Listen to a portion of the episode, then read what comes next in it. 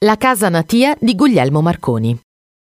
Nasce a Bologna il 25 aprile 1874 in Palazzo Marescalchi, residenza di città dei genitori, ubicato a poche centinaia di metri dal Palazzo Comunale e Piazza Maggiore.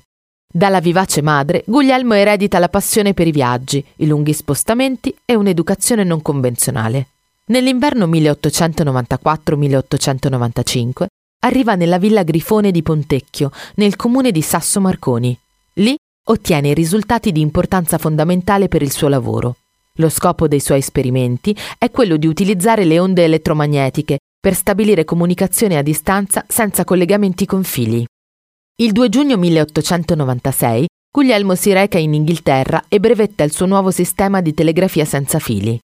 I successi dei suoi esperimenti sono ulteriormente confermati dall'acquisizione di cariche di primaria importanza e titoli nobiliari, ad esempio il premio Nobel per la fisica ricevuto a Stoccolma il 10 dicembre 1909, il titolo ereditato di marchese conferitogli il 17 giugno del 1929 da Vittorio Emanuele III o la carica di presidente dell'Istituto Treccani a partire dal 1933.